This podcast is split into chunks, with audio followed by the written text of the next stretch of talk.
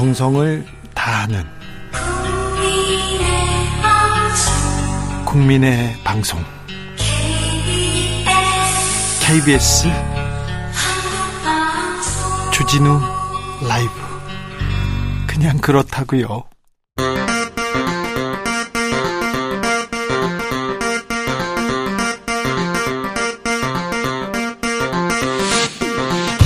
주진우 라이브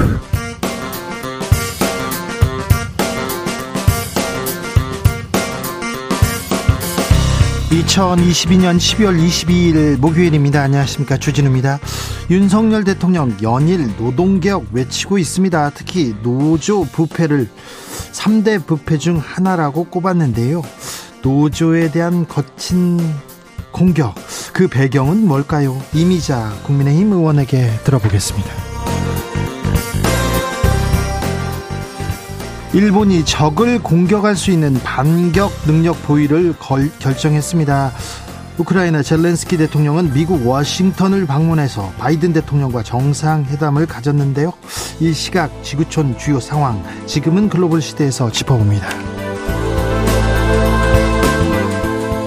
이번 주 폭설과 한파 계속됩니다. 차량 관리에도 각별한 주의 요구됩니다. 특별히 배터리 성능이 떨어지는 전기차 더욱 각별한 주의 필요한데요. 겨울철 차량 필수 관리법 김필수 교수와 따져봅니다. 나비처럼 날아 벌처럼 쏜다. 여기는 추진우 라이브입니다. 오늘도 자중차에 겸손하고 진정성 있게 여러분과 함께하겠습니다. CNN에서 CNN에서 저, 겨, 겨울에 7대 불가사의 이런 보도가 있었는데요. 화천의 산천어 축제가 3년 만에 돌아온다고 합니다. 아, 산천어 축제 가야지 이렇게 생각하신 분들 네. 가시면 되겠어요. 지금 축제가 많습니다. 축제가 많아요. 전 세계적인 인물 산타, 산타 축제가 어디 있는지 아세요? 어, 내일부터 전북 임실에서 열립니다. 산타 축제.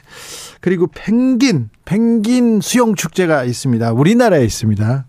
어, 거제도에서요. 네, 열렸어요. 이미 열렸고요. 아줌마 축제로 유명했던 대전, 대전에서는 맨몸 마라톤 축제가 있습니다. 1월 10일, 1월 1일 11시 11분 11초에 출발한다고 합니다. 네. 그렇군요. 포천의 백운계곡 축제도 있고요. 동장국 축제입니다. 그리고 평창 송이 축제.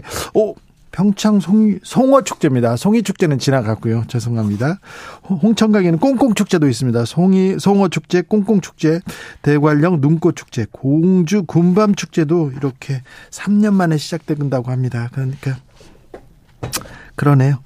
겨울에 아 아까운 거 있잖아요. 우리 동네 이런 축제 있는데 나만 보기 아까워요. 올겨울 꼭 가보고 싶은 곳 이렇게 있으면 보내주십시오. 아, 샵9730 짧은 문자 50원 긴 문자는 100원이고요. 콩으로 보내시면 무료입니다. 그럼 주진우 라이브 시작하겠습니다.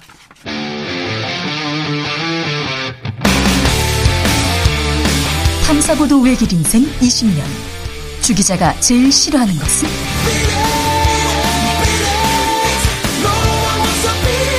이 세상에서 비리와 부리가 사라지는 그날까지 오늘도 흔들림 없이 주진우 라이브와 함께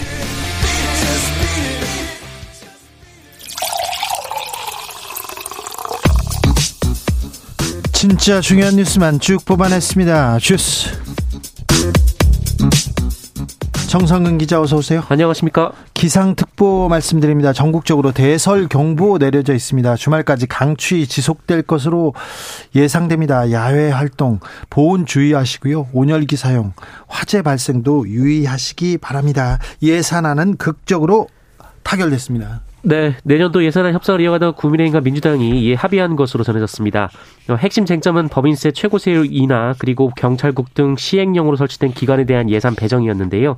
자세한 합의 사항은 잠시 후 5시 15분에 양당이 발표할 예정입니다. 검찰이 이재명 민주당 대표 소환을 통보했네요. 네, 성남FC 제3자 뇌물 의혹을 수사 중인 수원지검 성남지청이 이재명 민주당 대표에게 소환을 통보했습니다.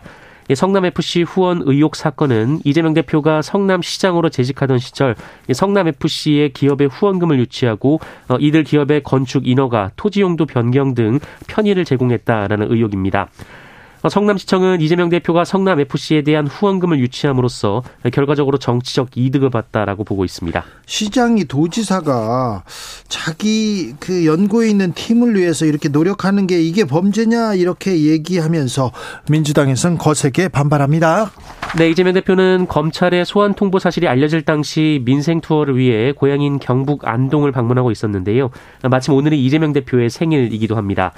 어, 이재명 대표는 소식이 전해지자 지금이 야당을 파괴하고 정적을 제거하는데 힘쓸 때인가라면서 어, 이재명이 그렇게 무서운지 묻고 싶다라고 말했습니다. 어, 이어 윤석열 정권을 향해 가장 불공정하고 가장 몰상식한 정권이라고 비판했습니다. 한동훈 장관은 한마디 했네요. 네, 한동훈 법무부 장관은 오늘 기자들과 만난 자리에서 이재명 대표에 대한 소환 통보에 대해 이 통상적인 지방자치단체 토착 비리에 대한 수사라면서 어, 절차에 맞춰 이 검찰이 공정하게 수사할 것으로 생각한다라고 말했습니다. 검찰이 공정하게 수사할 것으로 생각한다 이렇게 얘기했는데 검찰이 공정한가 이 부분에 대해서 굉장히 국민들이 좀 어, 의심을 하고 있다는 것도 조금 유념하셔야 됩니다. 대통령이 검사가 대통령이 됐어요. 그리고 음, 그리고 검찰에서 일어나는 수사입니다. 그래서 더 공정하게, 더 공평하게 이런 부분에 대해서는 각별히 좀 신경을 더 쓰셔야 됩니다. 더요. 이상민 행안부 장관 참사가 발생한 지 3시간이 지난 뒤에 회의에 왔다고요? 네, MBC는 어제 12구 참사 당일 안전 관련 주무부처장인 이상민 행정안전부 장관이 이 참사가 발생한 지 3시간이 지나고 나서야 어, 현장에서 열린 상황 판단 회의에 참석했다라고 보도했습니다. 몇 시 왔다는 거예요, 그러면? 네, 어, 이때 새벽 1시 9분 경이었는데요. 이 참사 당시 현장에서 6번의 상황 판단 회의가 있었는데 이상민 장관이 4차 회의부터 참석을 했습니다. 아니, 국민들 그리고 텔레비전 지켜본 사람들 10시 몇 분부터 11시에는 이미 이 사태의 심각성 보고 있었는데 1시 넘어서 이제서야 왔다고요? 네, 당시에는 사상자가 속출하면서 병원 이송 문제, 이 교통 통제 등을 두고 일선의 혼잡이 이어지던 상황이었습니다. 교통 통제가 안 되는 거 보고 구급차가 오지도 못하고 빠져나가지도 못하고 그 부분이 왜 그러지? 왜 이렇게 엉켜 있지? 이런 이런 생각 국민들이 했잖아요.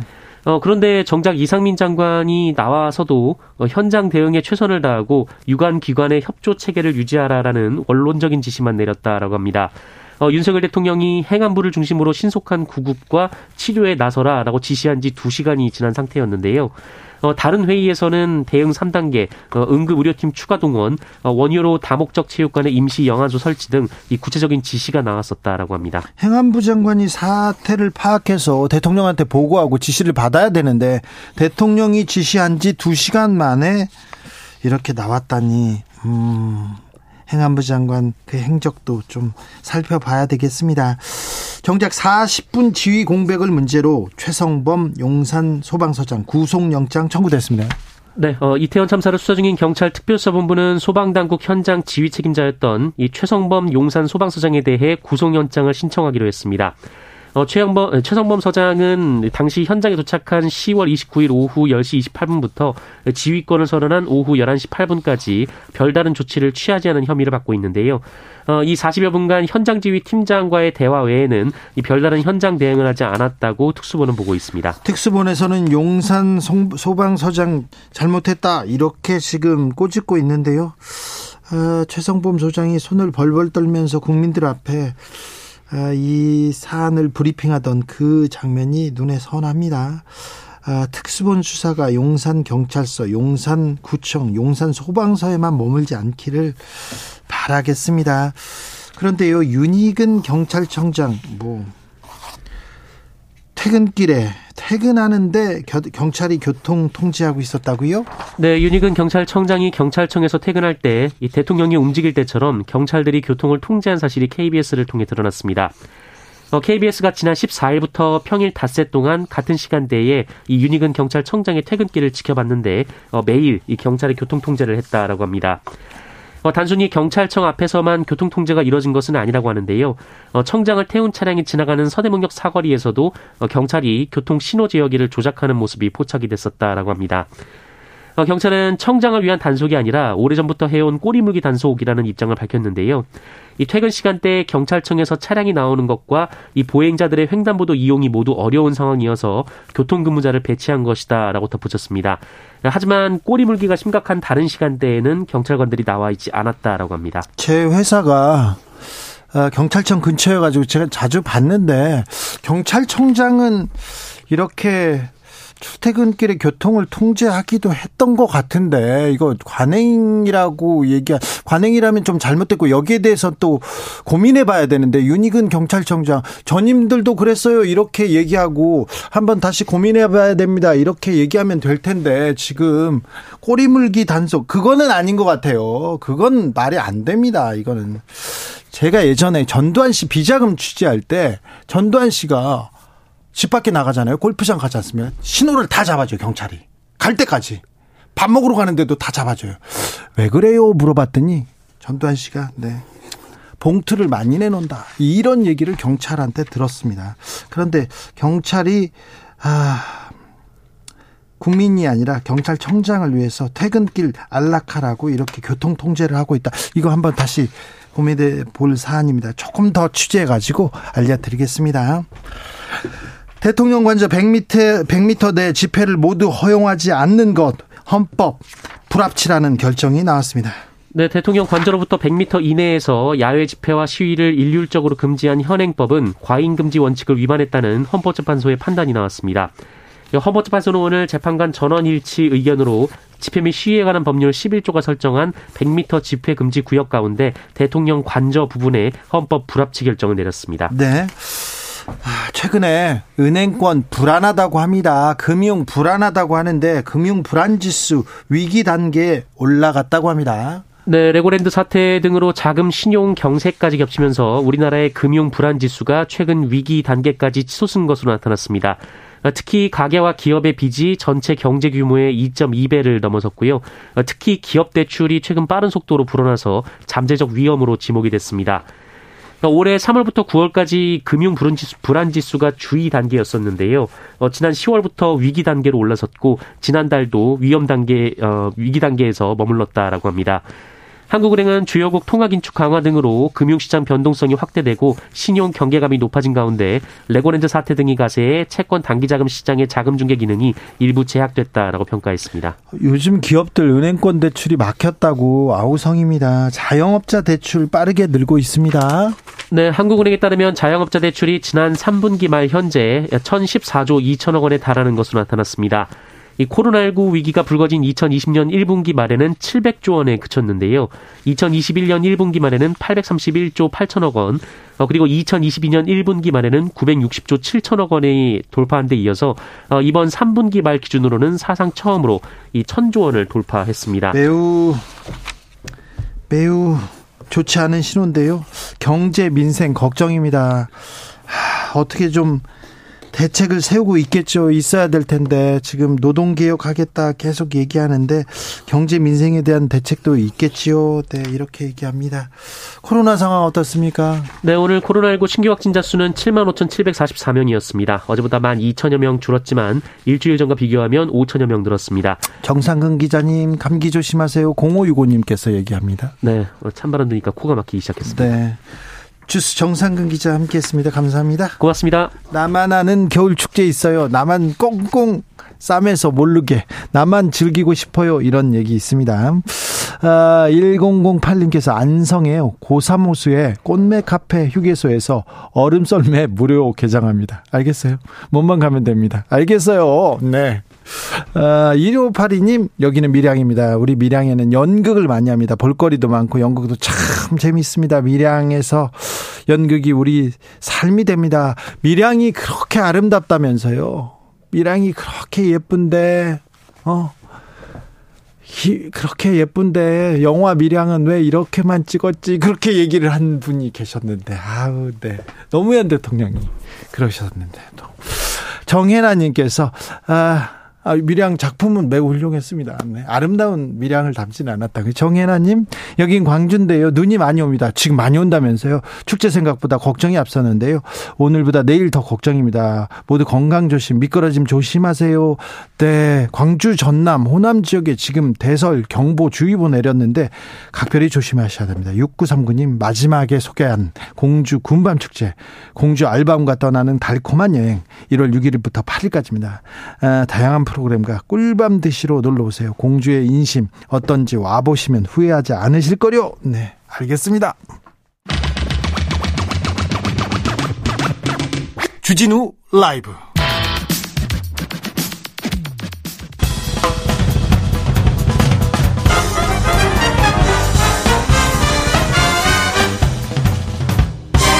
훅 인터뷰. 모두를 위한 모두를 향한 모두의 궁금증 훅 인터뷰 강력한 한파가 이어집니다. 길이 매우 미끄러운데요.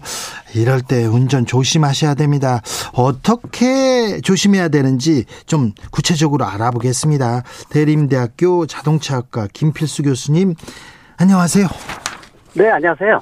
아, 교수님, 아, 요즘 길이 미끄럽습니다. 근데, 네. 음, 미끄러운데요. 눈이 왔을 때는 천천히 다니니까 괜찮은데, 네. 요즘 그, 길이 얼었는데 차가 쌩쌩 네. 달려, 달려가지고 조금 불안해 보입니다. 안전에 문제가 있어 보입니다. 네. 어, 그게 상당히 무섭습니다. 지금 말씀하신 대로 예? 눈이 많이 오게 되면은 일단 쌓여 있으니까 미끄럽다라는 걸 인식을 누구나 다 하고 있기 때문에 다 천천히 가요. 예, 서서히 가고 앞뒤 차이가 충분히 뛰고요. 네. 그리고 접촉 사고도 잘 아- 발생을 안 하고 생긴다 하더라도 그렇게 크지가 않습니다. 네. 근데 어 이른 아침이라든지 야간에 온도가 뚝 내려갔을 때는 바닥에 녹았던 물이 살짝 언다든지 네. 또는 습기가 많아서 온도 차이가 크게 되면은 이 아스팔트 같이 색깔이 보이지만은 얇게 얼음판이 있는 거거든요. 네. 이런 것들이 이제 쭉 있는 게 아니라 또 부분 부분 있어요. 이제 이런 것들을 일반 아스팔트라고 생각해서 평상시 속도대로 움직이다가 순간적으로 곡선 구간에서 차가 돌아간다든지 네. 뭐 이게 한 대만 돌아가는 게 아니라 다른 차들도 돌아가면서 다중 충돌 추돌 사고가 생기거든요. 이게 네. 연간 뭐 우리나라에서도 이 일명 이제 우리가 블랙 아이스라 그러지 않습니까? 네. 이걸로 생, 이 생기는 충돌, 추돌 사고가 다중 추, 추돌 사고가 되다 보니까 몇십 중 추돌 사고도 많고요. 네. 예전에 보니까 이탈리아가 300중 추돌 사고도 있습니다. 300중이요? 300중이니까 1시간 동안 박었답니다. 아, 계속 와서 1시간 동안요. 네. 300대가 누적될 때까지 계속 그 부닥치는 거죠. 와서 부닥치고 와서 부닥쳐서 이걸 빼는데도 뭐 하루 뭐 몇 시간 정도가 아니라 뭐 우리나라도 한 50중 추돌 사고가 있었지 않습니까? 그만큼 이제 위험한 거니까 네. 이른 새벽 지금같이 어제 눈 오고 날씨가 따뜻하면서 녹았다가 갑자기 온도가 내려가면서 빙판길이 많은데 이때 지금 가장 조심해야 되는 시기라고 볼 수가 있습니다. 지금 그렇잖아요. 어제 비 오고 네. 눈 오고 좀 괜찮아서 녹아서 이제 막 다녔는데 지금 기온이 뚝 떨어졌지 않습니까? 그러면 맞습니다. 오늘 저녁 내일 블랙 아이스 많은 거네요. 많은 거죠. 그리고 특히 이제 많이 발생을 하고 블랙아이스가 이제 습도가 높아서 갑자기 온도가 내려가면서 살짝 어는 것도 있지만은 지금 나오는 얼음판은 어제 눈이 와서 녹았다가 이 물기가 있는 상태에서 생긴 얼음이거든요. 이것도 네. 역시 아스팔트 같이 생깁니다. 잘안 보입니다. 예. 이때는 블랙아이스가 항상 있다고 생각을 하고요. 네. 그 속도 늦추고 앞뒤 차의 간격 충분히 띄시는데 속도는 한 30% 정도는 최대한 늦추셔야 돼요. 아, 예. 그리고 예, 주의할 부분들이 특히 이제 낮에 온도가 약간 올라갈 때는 좀 녹는 부위가 있지만은 네. 녹지 않는 영역이 있는데 어디냐면은 산비탈 밑에 그늘진 곳이죠. 네. 예, 또 이면 골목. 예. 이면 골목은 주택가 같은 데는 아예 얼음이 눈이 그대로 있는 데도 맞아요, 많거든요. 맞아요. 네. 예, 이런 데는 속도를 시속 10km 안 넘게 하셔야 돼요. 왜냐면은 10 km 만 달리는 튀어나오면은요. 거니까. 네. 제동을 할 수가 없습니다. 예, 예. 그리고 다리 위 밑에 찬바람이 지나가기 때문에 녹질 않습니다. 예. 그리고 터널 입출구 종류들 예. 예 이런 데가 모두 다 얼음이 녹지 않는 지역이고 블랙 아이스가 특히 많이 발생하는 지역이니까 제가 말씀드린 지역은 특히 속도 늦추셔야 되고 특히 터널 들어가실 때 막 속도 내시는 분들이 있거든요. 네, 네. 예 여기는 뭐 그냥 안에 실내니까 눈도 안 왔어 이래가지고 미리 아직 그 입구도 아닌데도 불구하고 속도 내서 막 진입하실 때 입구 쪽이나 출구 쪽에서 사고 나는 경우도 있고요. 네. 또이 날 바깥에 이 밝은 아 어, 밝은 정도하고 안의 정도가 틀리다 보니까 이게 명암이 틀려지거든요. 아, 예. 예, 암수능, 명수능이라 그러는데 순간적으로 눈이 안 보이는 부분이 생기니까 예. 그거 감안을 해서 이 터널 들어가시기 전에 이 속도 충분히 낮추시고요. 네. 그리고 또 썬팅을 많이 하신 분들이 많아서 네. 지하 주차장이나 아니면 터널 들어갈 때 감정이 갑자기 쑥 어두워지는 경우가 많이 있으니까요. 네. 그런 것들도 동시에 주의하시는 것이 중요하다고 알겠습니다. 있습니다. 산비탈 그리고 골목 그리고 다리 위 그리고 터널 네. 아, 입출구요. 진입구 입출구요. 네, 조심하 네네. 조심하겠습니다. 아, 예. 겨울철인데요. 자동차 중간에 네. 차 막히는데 자동차가 거기에서 이렇게 뭐라고 했- 어, 전문 용어는 아니지만 퍼져 있다 이렇게 누워 있는 차들이 있어요. 그런 네. 예. 차들 겨, 이- 지금 이때 가장 많이 보는데요. 어떤 예. 부분 점검해야 됩니까? 가장 중요한 게 배터리 방전이에요. 배터리요. 예, 배터리가 보통 지금 쓰고 있는 내연기관차는 납축전지라고 해서 수명이 네. 2년 반 3년이라고 보셔야 돼요. 네. 그러니까 지금이라도 혹시라도 어 내가 예전에 이 납축전지 배터리를 간 지 거의 한 3년 돼가고 있어. 지금 이번 겨울 내기 힘듭니다. 아 그래요. 혹시라도 예 장거리 뛰시거나 날씨가 또 이렇게 좀 추워지고 있는데 춥게 되면은요 이 배터리가 기능이 다 떨어진 배터리는 날씨가 추워지게 되면은 3, 40% 기능이 떨어지면은요 네. 시동이 아예 안 걸립니다. 예 예. 그래서 예전에 뭐그한 2, 3년 전에 그 기억나실 거예요. 코로나 바로 이 직전인가 그랬는데 이 인천 공항 제2터미널이 이, 이 주차장이 지하가 아니라 노출돼 있어요. 예. 거기 바닷바람이 찬바람이 오다 보니까 온도가 급격히 떨어지면서 수백 대가 방전이 다 돼서 차가 난리 난 적이 있었습니다. 아 그래요. 어, 예, 그래서 이 정상적인 배터리인데도 불구하고 온도가 급격히 떨어지면서 며칠 동안 어디 해외 갔다 오다 보니까 뭐 며칠 있다 보니까 시동이 아예 방전돼서 안 걸리는 이런 맞아요. 사례라고 볼 수가 있는데요. 기억납니다. 예, 예. 배터리 중요하네요. 맞습니다. 그래서 배터리가 3년 정도 됐다 그러면 지금이라도 네. 한번 이 정비업소에 들리셔서 배터리를 교체하시면은 배터리 문제로 인해서 방전되는 문제 또 차량 관리를 안 해서 생기는 고장이라고 보셔야 되는데 겨울철 춥다 보니까 3개월 동안에는 아예 엔진 보닛도 안 열어보고 추운데 누가 나가서 정비합니까? 예. 그러니까 누구- 미리부터 이 예방 정비가 중요함을 강조할 수가 있습니다. 알겠습니다. 네. 본닛 그렇게 열어보고 어이구 내차 네. 잘 있나 이렇게 보는 사람 별로 없어요. 봐도 안 와요. 저 같은 사람은. 예, 맞습니다. 그래서 실제 추우면 더 그렇고요. 네. 요새는 또 이 차량에 대해서 우리나라가 워낙 빨리빨리 잘 돼 있고 AS가 잘 돼 있기 때문에 네. 어 배터리 방전되면 부르면 되지라고 생각하지 네. 내 차에 어떤 기능이 있는지 열어보지도 못한 분들도 있고요. 네. 어떻게 여는지도 모르는 분들도 있어요. 알겠습니다. 저는 전기차 타는데요. 어, 네. 날씨가 추워지잖아요. 그럼 배터리가 네. 팍팍 줄어갑니다. 그래서 전기차 타시는 분은 또 좀 좀 겨울철에 주의할 점이 많을 것 같아요. 속된 말로 겨울철 날씨 추운 거 전기차는 쥐약입니다. 네. 이런 말씀 드린 이유가 네. 일단 이 지금 쓰고 있는 거 리튬이온 배터리를 많이 쓰고 있는데 어떤 배터리도 마찬가지지만 온도가 떨어, 떨어지게 되면은 평균 20% 정도 주행 거리가 짧아집니다. 그래요. 예, 여기다가 히터를 키게 되면은 이 전기차는 열이 없기 때문에 전기 에너지를 열로 바꾸기 위해서 에너지 소모율이 굉장히 높기 때문에요.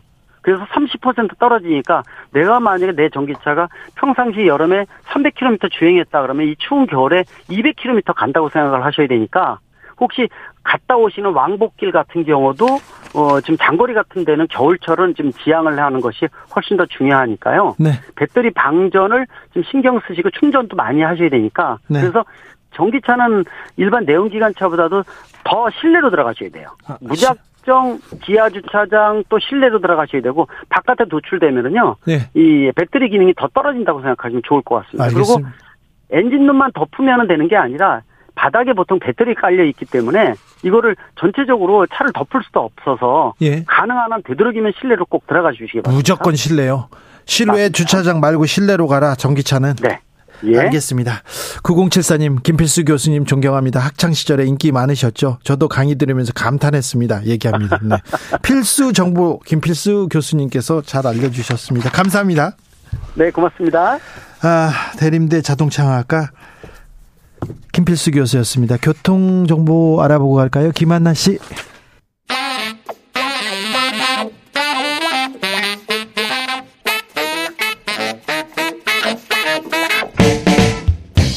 세계는 넓고 이슈는 많다. 우리의 시야를 국제적으로 넓혀 보겠습니다. 국내 뉴스, 국제 이슈 다 덤벼라. 지금은 글로벌 시대. 국제적 토크의 세계로 들어가 봅니다. 군사 외교 안보 전문가 김종대 전 의원. 예, 안녕하세요. 네. 김종대 의원은 코로나 확진으로 전화로 이렇게 만나봅니다. 건강은 괜찮으세요? 예, 격리 중인데요. 많이 네. 호전이 됐습니다. 걱정해 주신 덕분입니다. 많이 나아지셨습니까? 네. 그럼 조금 있다가 이제 조사 받으시면 되겠네요. 아, 예. 네. 자, 세계적인 평론 스케일. 왜 기침하고 그러세요? 그 얘기하니까. 아, 안 좋습니다. 그건 조사 못 받습니다. 알겠습니다. 예. 세계적인 평론 스케일 임상훈 인문결 연구소장 어서 오세요. 네, 안녕하십니까. 네. 아, 김종대 의원님 이거 물- 이 뉴스 보고 제가 물어보고 있었 싶었어요. 일본이 네. 적을 먼저 공격할 수 있는 반격 능력을 보유할 보유하는 것을 결정했습니다. 이게 어떤 것을 의미합니까? 예, 아무래도 이제 두터운 방패보다는 날카로운 창을 갖겠다. 이런 인식의 변화가 이제 그 국방 정책의 아주 근원적 변혁을 어 도모하는 이런 변화가 있었다고 보여지는 것이고요.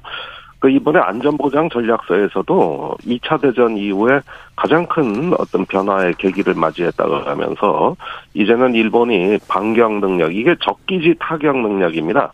어, 북한이나 중국의 그 군사기지를 찾아내서 공격 미사일로 타격할 수 있는 이런 능력을 통해 가지고 억지력을 갖추고 가장 직접적으로는 대만이나 남중국해 어떤 중국의 해양력 진출을 차단한다는 이런 인- 인도 태평양 전략 차원에서도 어, 이번에 정책 결정이 큰 획을 긋고 있다고 할 수 있겠습니다. 반격 능력 보유라고 말했지만 반격이라는 게 이게 공격 아닙니까?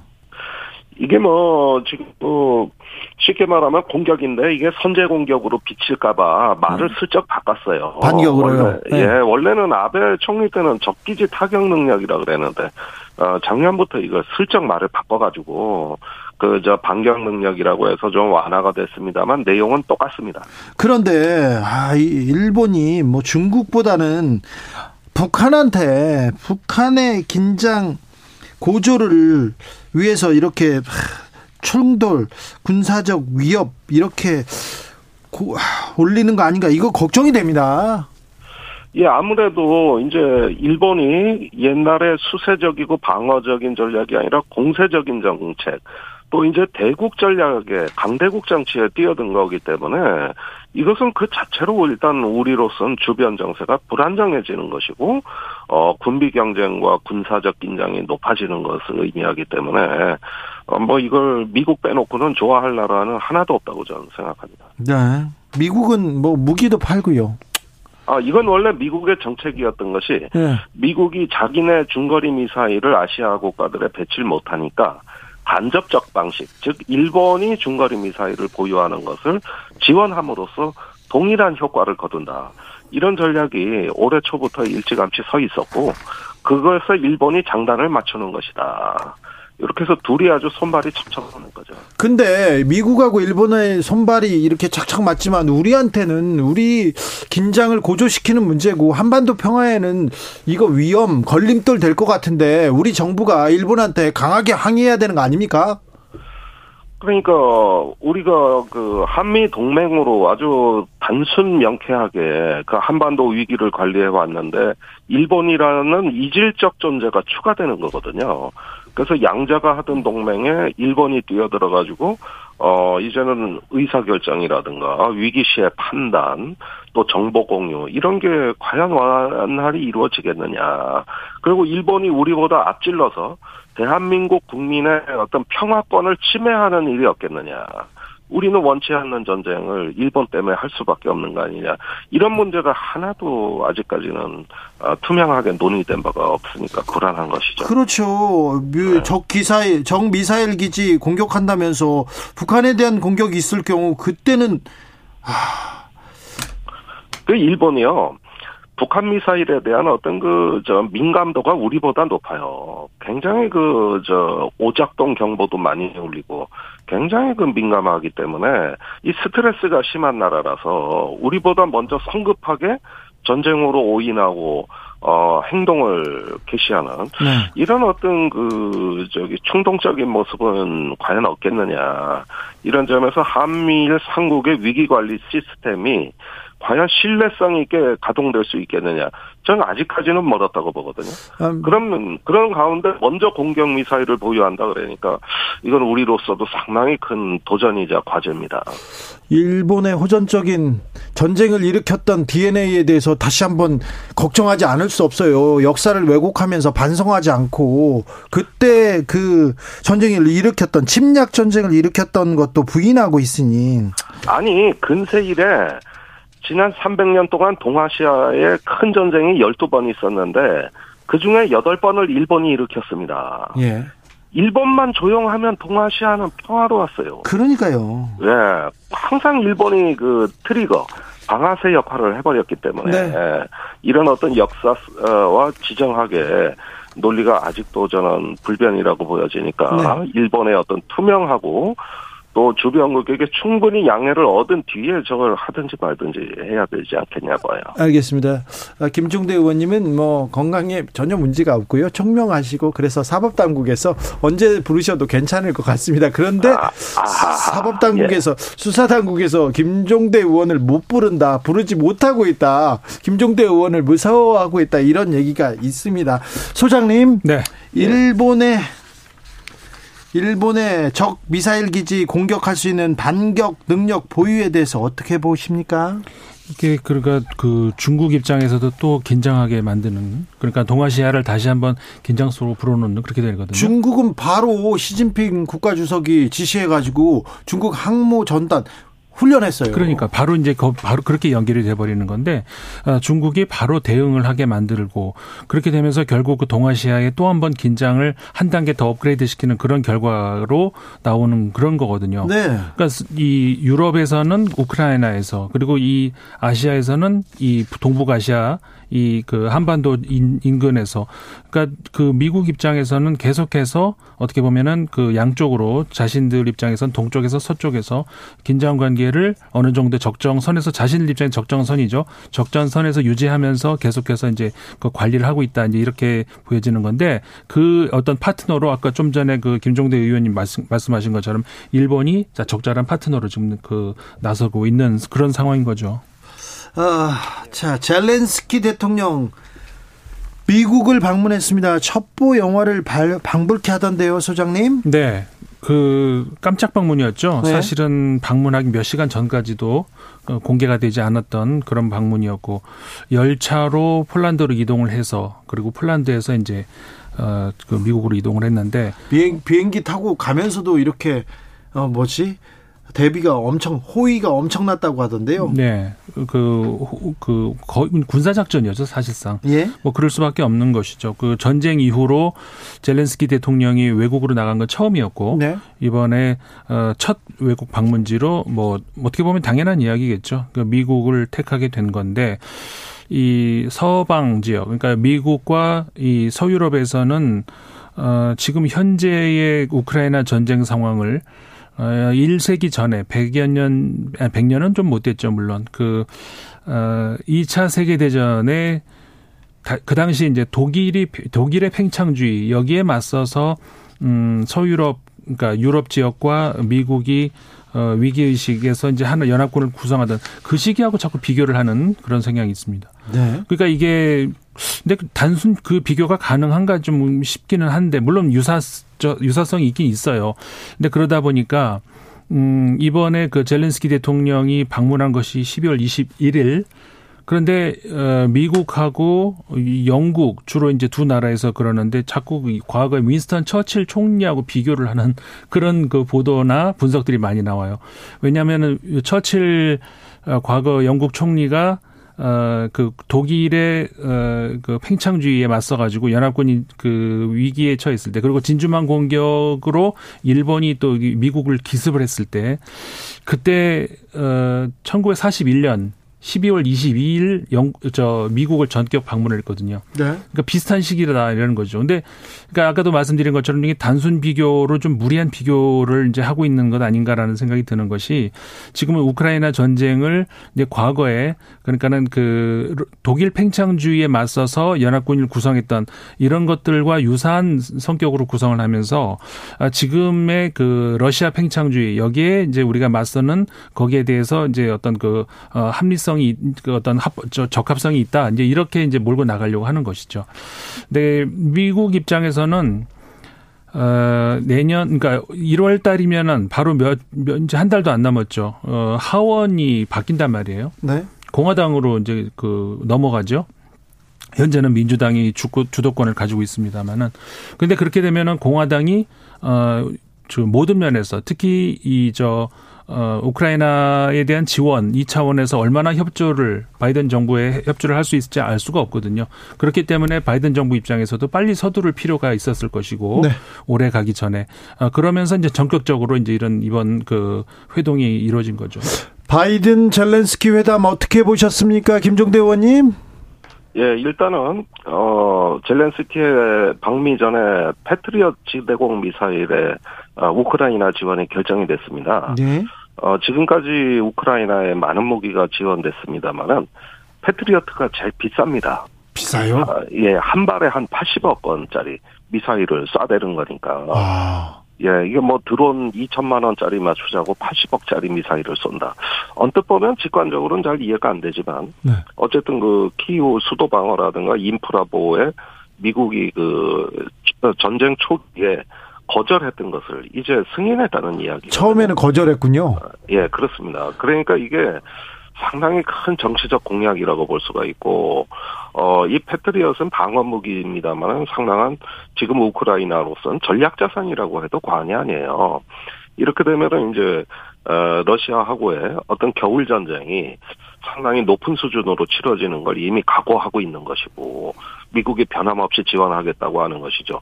또 이번에 방문 중에 180억 달러 추가 지원안이 발표가 됐어요. 네.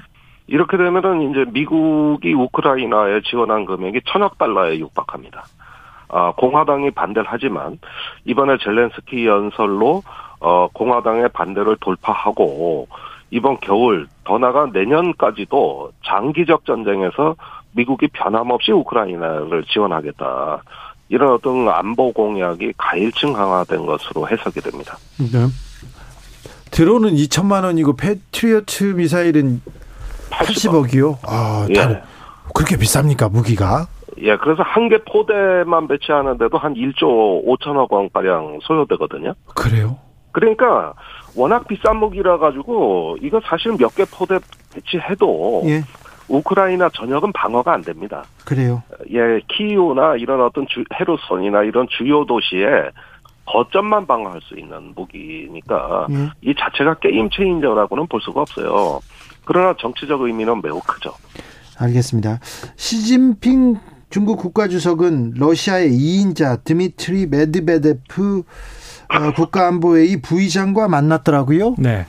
그러니까 이 대목이 우려스러운 거거든요. 제가 아까 그 관전 포인트를 어, 또 다른 이제 냉전 체제로 이렇게 만든다는 거 이게 책임을 러시아에만 돌릴 수 없다는 것이 자꾸 그 아까 말씀드린 것처럼 젤렌스키를 처치린이 이렇게 비교를 하면서 그 이 러시아에 대한 확 그 러시아의 확산을 막아야 되겠다는 그런 쪽으로 이제 만들거든요.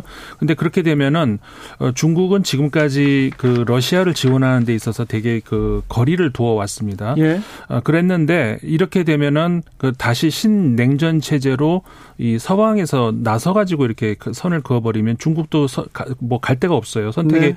폭이 없어지는 것이죠. 결국 어, 러시아의 손을 잡게 자꾸 유도를 한다는 거거든요. 저는 일부러 유도를 하나 이제 그런 생각까지 들 정도로 지금 그 공교롭게 동시대 동시에 젤렌스키는 미국으로 가고 그다음 메드베데프는 중국으로 가고 이래 가지고 완전히 그 새로운 그 20세기 냉전 시대를 똑같이 다시 한번 이제 반복을 지금 하려고 하는 이저 새해를 앞, 앞두면서 이런 그, 그 상황을 만들어주는 이런 것에서 어, 우려를 하지 않을 수 없다는 것이죠. 전쟁이 장기전으로 가고 그리고 또 세력 진영 대결로 이렇게 고착화되나요? 김종대 의원님? 네, 저는 이걸 조금 다른 측면으로도 보는 게, 그, 이러면 북한이 이걸, 이 기회의 창문을 열 것이다. 예. 지금 중국과 러시아가 이렇게 긴밀해지고 9월에 정상회담에 이어서 이번에 메드베데프하고 또 이렇게 시진핑이 회담을 자주 만나네요. 이러면 북한이 반드시 끼어듭니다. 아, 자기들도 한편이라는 거죠. 네. 그래서 일단은 북한의 어떤 그 어, 지정학에 편승해가지고 더 조금 기가 산다 그럴까요? 오히려 북한도 이것을 기회라고 보고 조금 도발적인 그런 어떤 공세를 강화하지 않을까. 저는 이 한반도에 미치는 영향이 분명히 존재한다고 봅니다. 네. 북한이 러시아에 포탄을 제공했다는 뉴스도 나왔는데 이거는 어, 일본 언론이기 때문에 아직은 좀 더 체크해 봐야 됩니다. 일본 언론은 또 아, 조금 뭐 북한을 좀 악마화하면서 보도하는 경향이 있기 때문에 아직은 밝혀지진 않았는데 이런 보도도 있습니다. 그래서 아, 북한이 또 나서서 또 사고를 칠까 이것도 걱정입니다. 태국으로 가보겠습니다. 아, 태국의 어, 사랑을 받고 있는 공주가 심장 이상으로 쓰러졌다고 합니다. 이게 무슨 내용입니까? 네, 현, 현 국왕의 그 딸이 있고 아들도 있습니다. 네. 근데 이제 그 어머니는 다른 왕비가 이제 다른데 첫 왕비에서 어 나온 그 공주가 이제 44살 지금 말씀하신 그 파공주네요. 파공주입니다. 네. 이름이 파차라카 띠아파 너무 기니까 이제 우리 파공주요. 파공주. 네. 그런데 이제 그그 태국 여러 나라 이제 장자 원칙이 있고 이제 아들 원칙이 있고 그렇지 않습니까? 태국은 장자 원칙이니까 네. 장 그러니까 딸이라도 첫 번째가 이제 왕위를 계승하게 아들 딸 상관없이 상관없이. 네. 어 근데 이제 이분이 어, 검사 출신이에요 또. 네, 장자입니까? 어, 예, 맨손 위고 어, 그 미국에서도 공부하고 오고 네. 검사 출신이고 굉장히 국민들이 사, 사랑을 많이 하던 검사 출신인데 사랑받습니까? 죄송합니다. 네. 아, 뭐 그럴 수도 있나 봐요. 네. 아, 아무튼 아, 그래서 그 이번에 의식을 잃고 쓰러졌어요. 심장 관계 이상이 있는 모양인데 아, 국민들의 충격이 크죠. 어, 근데 지금 보도 일부를 보면은 사실상 사망한 것 같다는. 아, 그래요? 예, 그런 보도도 나오거든요. 왜 그 우리 재벌들도 사망 시점을 마음대로 본인이 못하는 그렇죠 죽지만 죽, 죽을 수 없는 그런 예. 재벌 회장들이 좀 있었습니다 예. 우리나라에도 그런 것처럼 이 공주도 어 마음대로 지금 죽을 수도 없는 아 그렇군요 예, 사실상은 사망했다는 그런 그 소문이 계속 나와요. 어, 왜냐하면은 지금 시점이 그 굉장히 안 좋거든요. 태국도 왜냐하면 만약에 만약에 사망을 한다 그러면은 이 다음 왕위 계승 서열이 이제 이복 동생으로 가는데 동생은 남자예요. 그러니까 네. 왕자에게 가는데 17살인데 뭐 나이도 좀 어리지만 그 열, 뭐 그래도 17살이면 할만하지만 약간 그 자폐 어떤 그 병을 아, 가지고, 그래요? 예, 가지고 있거든요. 이렇기 때문에 이제 왕 입장에서는 고심이 크죠, 지금. 고심이 크겠네요. 태국 전문가 김종대 의원님 어떻게 네. 보십니까? 모르는 게 없거든요, 아. 네. 아, 이거 뭐 제가 태국 전문가는 아닙니다만은 예, 항상 그 어, 태국이나 그 저도 몇 번 가서 이렇게 지켜보면은 네. 조금 정정이 불안해요. 그걸 많이 불안해요. 예, 그 민주화 시위도 최근에 있었고, 예. 그다음에 군부의 입김이 좀 셉니다. 네. 그래서 이런 어떤 상황에서 어, 파공주 같은 경우는 그래도 네. 국민들의 사랑을 폭넓게 받는 일종의 어떤 통합의 상징이었는데. 네. 만약에 파공주가 이렇게 갑작스럽게 서거한다면 저는 국민들 사이에서도 상당한 어떤 애도를 넘어가지고 이게 또 정정 불안으로 치닫는 이런 요인들 걱정 안 할 수가 없어요. 네. 사실 그, 어, 그동안에 이렇게 사랑받는 인물이 사라지고, 이제 더 이상 존경받는 왕실 인사가 없고, 왕의 승계도 불안정해진다. 이렇게 되면 이제 국민들이 현실 정치에 대해 가지고 어떤 불만을 표출하는 완충지대가 사라지는 네. 거거든요. 이런 점에서는 오히려 이게 단순한 왕위 계승 문제겠냐. 예. 왕실의 불안이 정정의 불안으로도 이어질 대목을 유심히 살펴봐야 되는 거 아닌가 싶어요. 알겠습니다. 태국의 어, 공주 파차라 야타 예 그만하겠습니다. 파차라 잘 모르겠습니다. 네. 파차라 카티야파. 네. 나렌티라 테파야 와디 예 공주였습니다. 음. 아, 중국에 중국 대륙에 화이자 백신이 첫 상륙했다고 합니다. 아, 중국은 지금 계속 콜록콜록 거리고 격리되고 그 다음에 뭐 화장장에 사람이 못 들어간다고 하고 병원이 지금 어, 다 찼다고 하고 중국 상황 불안합니다. 걱정입니다. 네, 그렇습니다. 지금 그 우리가 몇 주 전에도 이 자리에서 그 똑같은 이야기를 했던 것 네, 같습니다. 위기고 우리한테도 미치는 영향이 너무 크거든요. 네, 가까운 나라죠. 그리고 중국 워낙 우리가 왕래가 많기 때문에 어, 그 제로 코로나를 너무 오래 고집을 했어요. 네. 그 상황에서 갑자기 이제 위드 코로나로 변경이 되면서 어, 중국이 지금까지의 그 코로나 상황에 대한 그 그 통계라든가 이런 것들이 과연 믿을 수 있는 통계인가라고 하는 것이 지금 여, 여전히 또 마찬가지가 됐는데 믿기 어렵습니다. 예, 그 지금 그 화장터가 모자랄 정도로 어 사망자가 발생하고 있다고 하는데 어, 통계 자료에 나오는 사망자 수는 그렇게 많지가 않단 말이에요. 네. 이게 믿을 수 있겠느냐라는 그런 것이죠. 그런 상황에서 어, 지난달이었죠. 독일 총리가 숄츠 총리가 중국을 방문해서 그 시진핑 국가주석하고 회담을 했는데 그때 이제 그 얘기가 나왔었죠. 어, 중국 그 파이자 어, 그 백신을 좀 적어도 중국에 거주하고 있는 서방 국가 출신의 사람들에게 좀 맞게 해달라. 네. 이렇게 되면서 이제 어떤 어느 정도 합의가 됐는데 내친 김에 그냥 우리 거 좀 가져가라, 좀 사라 좀 네. 이렇게 되면서 중국인들에게도 어, 파이자를 좀 하게 해달라는 이런 이제 얘기가 있었는데 시진핑 국가주석이 이제 받아, 들였네요 그렇죠. 중국 분들 또 특별히 부자들은 외국 나가서 화이자 맞고 그러니까 온다 이런 얘기도 있었어요. 뭐 다른 데 가서 맞고 오고 뭐 그러니까 뭐 그러느니 그럼 좀 거기 가서 이제 해야죠. 그 너무 이제 중국산 어, 백신을 고집을 하다가 어, 그게 이제 잘 지금 어, 안 듣는 이런 상황까지 가면서 결국은 이제 한 걸음 이제 물러나는 상황인데 그 백신이 그래서 지금 저 부스터 샷을 굉장히 정부 차원에서 강조를 하고 특히 이제 곧 춘절 아니겠습니까? 네. 춘절 때 얼마나 많이 그리고 중국 정부에서는 춘절을 춘절 때 이동하지 말라고 제로 코로나 때까지 했다가 갑자기 그 춘절은 가족과 함께 하면서 갑자기 바꿨단 말이에요. 네. 그러니까 굉장히 대이동이 이제 일어날 건데 아, 바이러스의 대이동, 대충돌 지금 뻔히 네. 보이네요. 그러니까 이게 지금 우리나라로 그 넘어올까봐 전 사실 굉장히 불안해요. 그러니까요. 바이러스 변이가 변이 바이러스가 또 우리한테까지 올까 걱정이 되는데 중국통 김종대 의원님. 예. 제가 지금 확진돼서 자가격리 중이기 때문에 아 전문가 그, 예 네. 훨씬 네. 더 그걸 피부로 네. 어이 고통을 체감하고 있습니다. 그런데 이번에 중국의 화이자 제공을 독일이 그 제공했다는 게 의미가 있어 보입니다. 네. 사실 그 지난달에 숄츠 총리가 대규모 기업 그 사절단을 이끌고 중국을 방문하면서 미국으로부터 상당한 어떤 배신자 소리를 들었거든요. 아, 그렇죠. 예, 중국을 견제해야 되는데 아니 독일의 그 어, 유수의 제조업체를 다 데리고 갔으니 예. 이런 면에서 상당히 어떤 서방의 대중전선에 균열이 가해진다 이런 어떤 그 우려가 있었는데 이번에 또 독일이 선제적으로 이렇게 화이자 제공을 제안하고 나선 것을 중국이 받는 모양 이렇게 되면은 이걸 과연 미국에서 어떻게 받아들일까 하는 거예요. 아, 그래요? 예. 그런 점에서는 조금 중국이 전 세계의 어떤 새로운 방역의 투명성을 갖추고 뭔가 호소하고 국제기구가 좀 나서야 되는데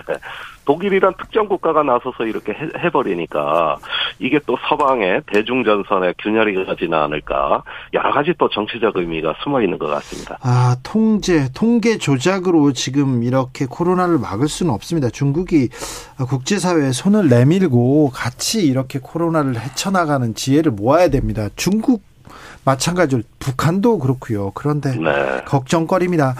아, 스웨덴을 스웨덴은 부자 나라입니다. 복지 잘 되기로 유명한 나라인데 아, 국민들한테 비상식량 어, 그리고 손전등, 긴급 물자 비축하라 이런 경고를 내렸어요. 에너지 대란 위기입니까? 아, 이것도 이제 우리 지난번에 한번 제가 말씀을 드렸었죠. 그러니까 표현을 비유를 하자면은 살얼음 위를 걷, 걷고 있다. 이 정도로 할 수가 있을 것 같거든요. 어, 살얼음 너무 약해요. 그리고 이게 아직 깨져서 물속으로 빠지진 않았습니다만은 고만고 아주 조심스럽게 걷고 있는 그런 게 지금 현재 어, 유럽의 그 에너지 위기 상황이다 이렇게 볼 수가 있습니다. 근데 이제 그러니까는 그 지금 말씀하신 스웨덴 같은 경우도 비상 식량 같은 것들을 좀 더 비축하라 이런 이런 얘기가 나오고 있는데 어그 북유럽 같은 경우에 그 전기가 부족해질 수 있는 그런 그 위기가 조금씩 조금씩 나오고 있거든요. 그리고 이제 특히 영국 같은 경우도 마찬가지인데 추위가 조금씩 이제 그 시작이 돼요. 지금 어, 얼마 전까지는 사실 춥지는 않았습니다만 네. 그래서 어, 앞으로 위기 이거는 진짜 그뭐그 그 날씨에 달려 있, 기 때문에 이거는 어떻게 될지 예상은 하기는 어렵습니다. 아 에너지 대란이라고 하는데 우리나라도 지금 등유값이 배 이상 올랐고요. 아, 난방비 올랐다 아우성입니다. 우리나라도 걱정이고 전기를 많이 쓴다고 하는데 이 부분에 대해서 정부가 좀 대응하고 있는지 좀 걱정이 됩니다. 김종대 의원님 건강 빨리 챙기십시오. 네, 감사합니다. 네, 얼른 나와서 아, 뵙겠습니다. 임상훈 소장님 감사합니다. 네, 고맙습니다.